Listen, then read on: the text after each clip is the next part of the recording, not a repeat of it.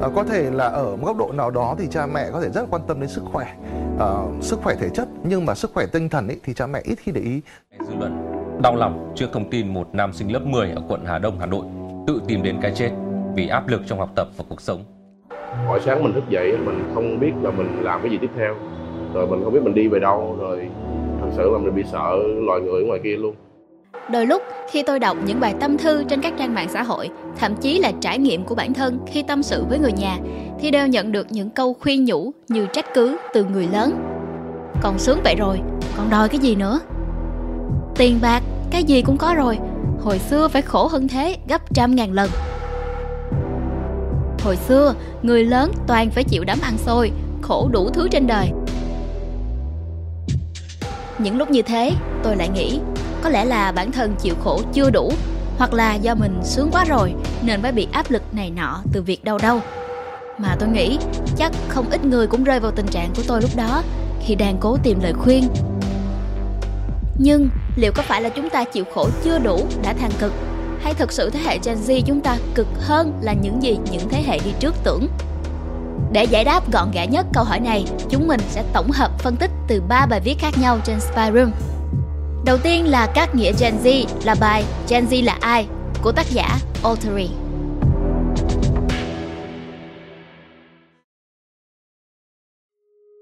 Định nghĩa sách giáo khoa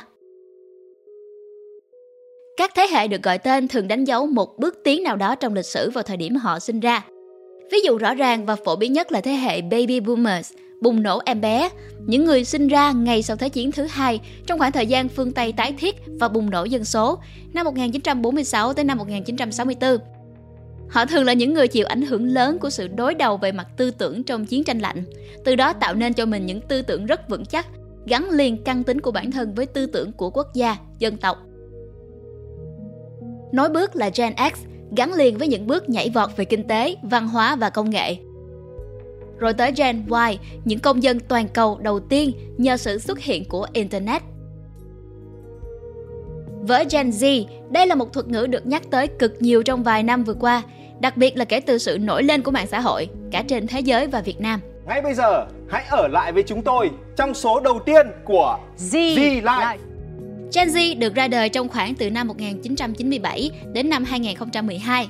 Thế hệ này là sự nối tiếp của Millennials, tức thế hệ thiên niên kỷ, sinh ra vào tầm 1981 tới năm 1996 và thường là con của Gen X, tức thế hệ X, sinh ra vào tầm năm 1965 tới năm 1980. Vậy, mục đích của những lần réo tên liên tục này là gì? Và nó có ảnh hưởng như thế nào đến cả Gen Z lẫn phần còn lại của xã hội? Hãy cùng Spyroom tìm hiểu qua góc nhìn của tác giả Liu Win. Gen Z đang được xã hội kỳ vọng quá nhiều. Trong những năm gần đây, từ khóa Gen Z đã trở thành nam châm thu hút sự chú ý của giới trẻ. Nhờ đó mà hàng loạt các trend ra đời, các nhãn hàng cũng được dịp ghi dấu trong mắt giới trẻ. Nhưng có lẽ cụm từ này được sử dụng tràn lan đến mức có thể gán ghép vào bất kỳ content nào tưởng chừng như vô vị và không liên quan.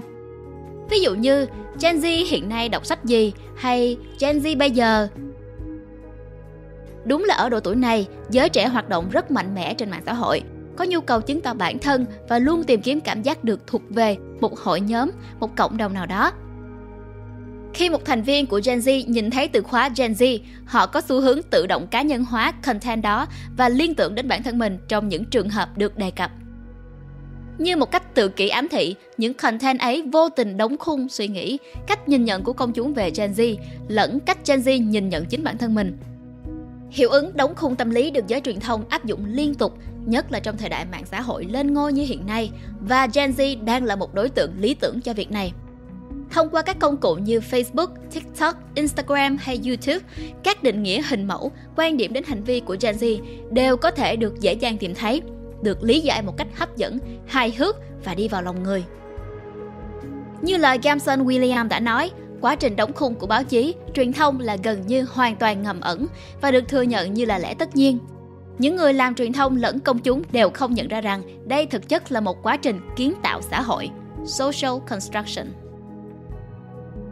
Có thể thấy hình mẫu Gen Z cơ bản được đại chúng thừa nhận bao gồm các đặc tính sau. Năng động, tự tin, sáng tạo, giỏi công nghệ, luôn hiểu rõ bản thân và biết mình muốn gì, nhiều tham vọng.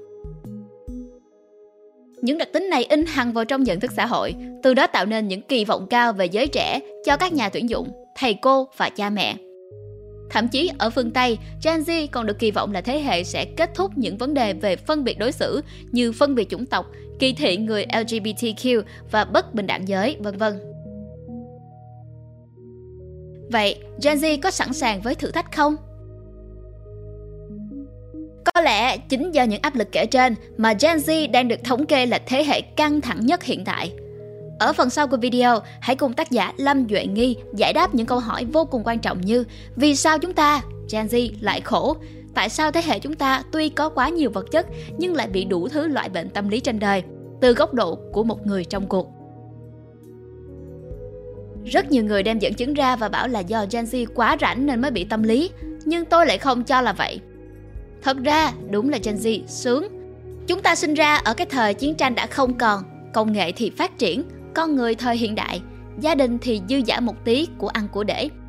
Hầu như nếu xét trên tháp nhu cầu Maslow, chúng ta đã ở ngưỡng thứ ba và vô tình thế hệ trước cho rằng chúng ta đã ở vạch đích với họ rồi. Nhưng vạch đích của mỗi thế hệ sẽ mỗi khác. Khi chúng ta đã đầy đủ về vật chất, cũng là lúc chúng ta phải lo cho sức khỏe tinh thần và giá trị con người bên cạnh đồng tiền.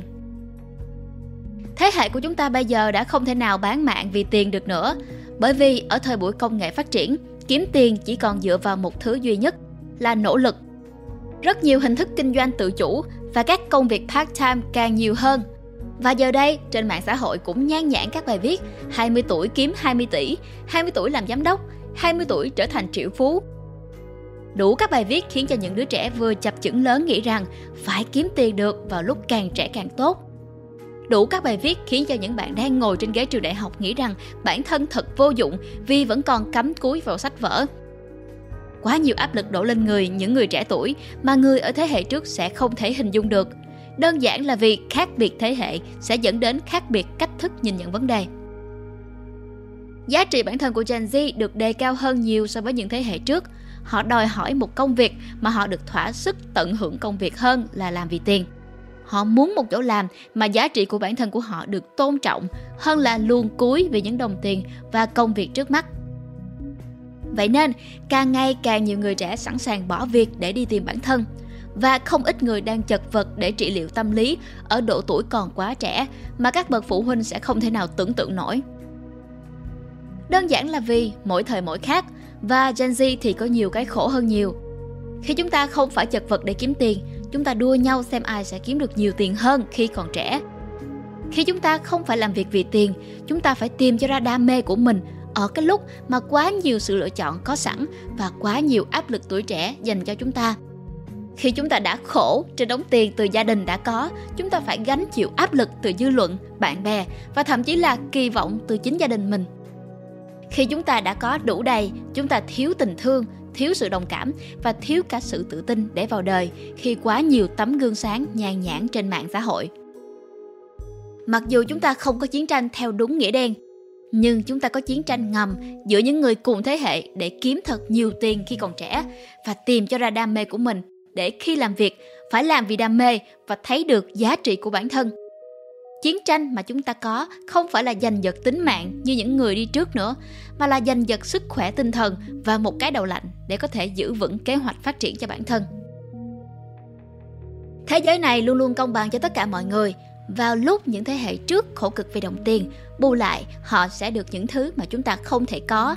Ví dụ như một tuổi thơ không lo không nghĩ, có thể mặc sức chơi những trò chơi dân gian, kết nối với bạn bè, yêu đương thoải mái nhưng ở thế giới của Gen Z, vừa vào cấp 2 đã suy nghĩ khởi nghiệp, thời đại học thì phải tìm việc, tìm đam mê thay vì say đắm trong một mối tình.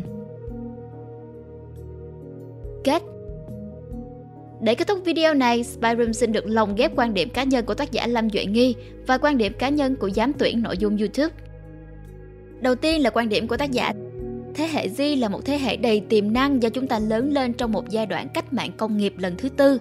Cuộc cách mạng về công nghệ này vô tình tạo ra một sự đào thải cực kỳ to lớn và sự cạnh tranh khốc liệt của thị trường lao động. Nhưng chúng ta có thể hiểu là mỗi thời mỗi khác, cái khổ mà thế hệ trước chịu được chưa chắc là đã phù hợp để đem ra so sánh với cái khổ của Gen Z lúc này. Học hỏi từ những thế hệ đi trước để cải tiến, đồng thời phải tự tìm cách để củng cố sức khỏe tinh thần của bản thân là điều hoàn toàn nên làm và đặc biệt là đừng vì những áp lực xã hội mà hiểu sai về tình trạng của bản thân nhé. Tiếp theo là quan điểm của giám tuyển. Đồng ý, nhưng hãy cố gắng tách bạch thật rõ ràng giữa vấn đề tâm lý và ngụy biện cho xu hướng lười biếng vì chỉ một thứ mới xứng đáng với sự thông cảm. Và hãy thử hình dung về một thế giới nơi ai cũng có đủ nghị lực để chiến thắng mọi cuộc chiến ngay từ trong đầu. Đó chẳng phải là một tương lai đáng mơ ước hay sao? Nếu hiện thực hóa được viễn cảnh đó thì có gì đủ khả năng cản trở chúng ta? Và đó là toàn bộ nội dung của video ngày hôm nay còn bạn ý kiến của bạn như thế nào đừng ngần ngại comment ở phía bên dưới để chúng mình biết nhé nếu như bạn thích video lần này, đừng quên like, share và subscribe ủng hộ chúng mình. Cũng như hãy đăng nhập vào spyroom.com để tìm đọc thêm những nội dung bổ ích khác. Xin chào và hẹn gặp lại. Mình là Nguyễn Lê Minh Thi.